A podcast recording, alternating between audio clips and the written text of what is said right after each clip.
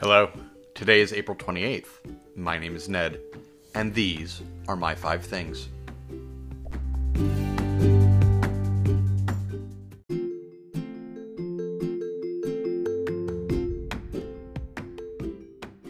Number one, redesigned beer cans. I like beer. I'm an IPA guy, because of course I am. IPAs have this amber hue that's gorgeous, but other beers have very distinctive coloring as well. Now, a designer has created a new type of beer can which is keyed to the Pantone color of the beer type or style. It's such a great idea. It's a visual reference, so I don't have to spend time looking at some beautifully well designed labels, admittedly, determining what style of beer this is. Also, I kinda love that the designer used Pantone because it's consistent. Anyway, I really hope this catches on. I know it won't because it makes far too much sense. But a Ned can dream.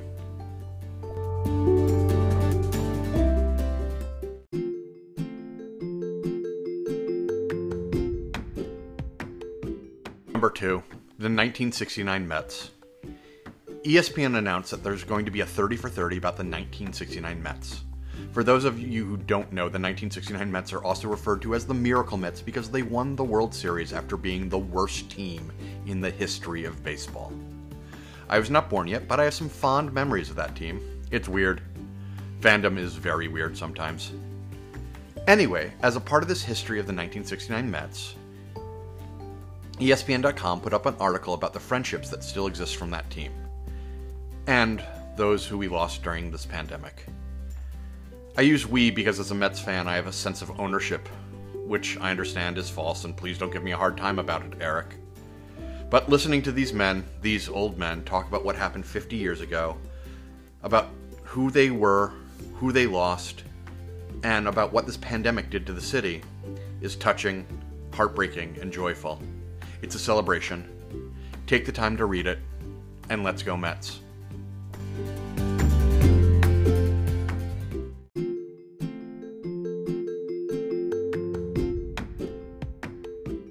Number three, Above the Law and the Woke Disney Deputy DA.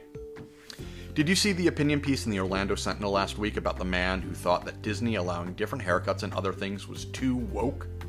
How it was ruining the experience of a theme park for him. It was. what it is. It's an angry white dude complaining about changes to the world that is slowly passing him by. Based on his look, he's in his mid 50s. So, Gen X, my people.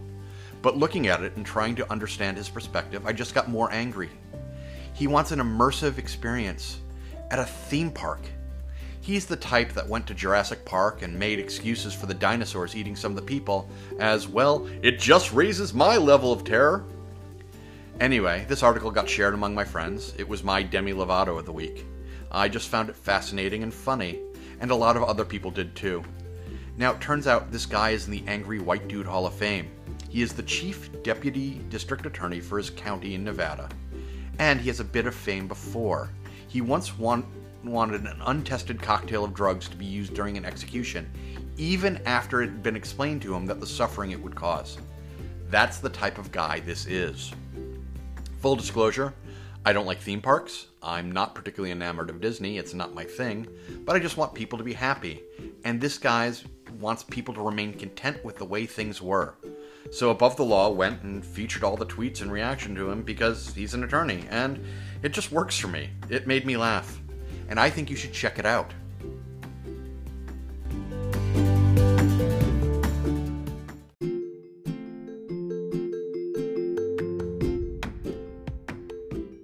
Number four, fasted running during Ramadan.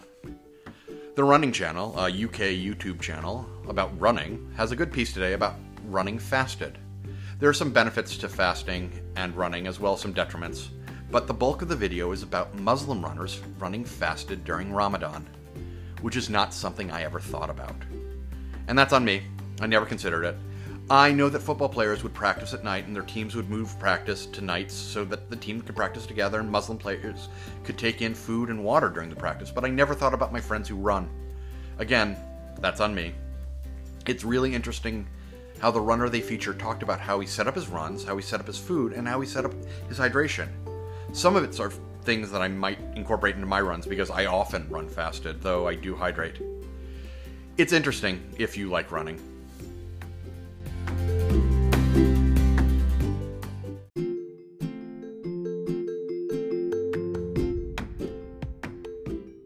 Number five, bands, bikes, and charities.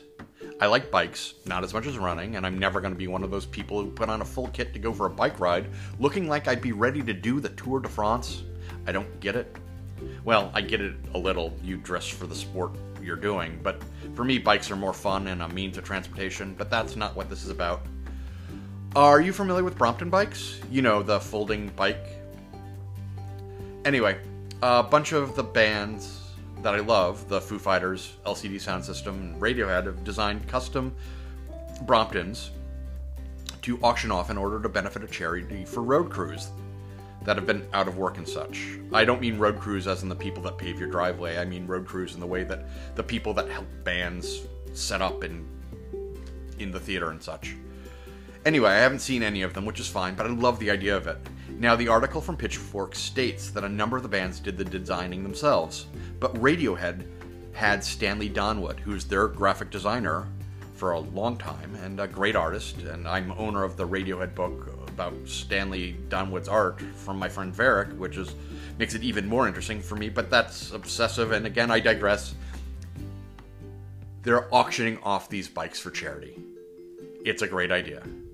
Now, these bikes are going to be way out of my price range, but I just love it.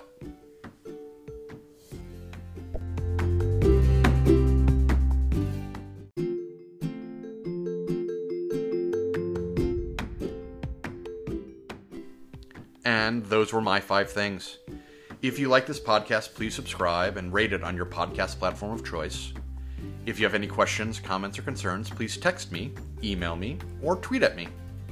Thank you for listening. Be well, be safe, be happy.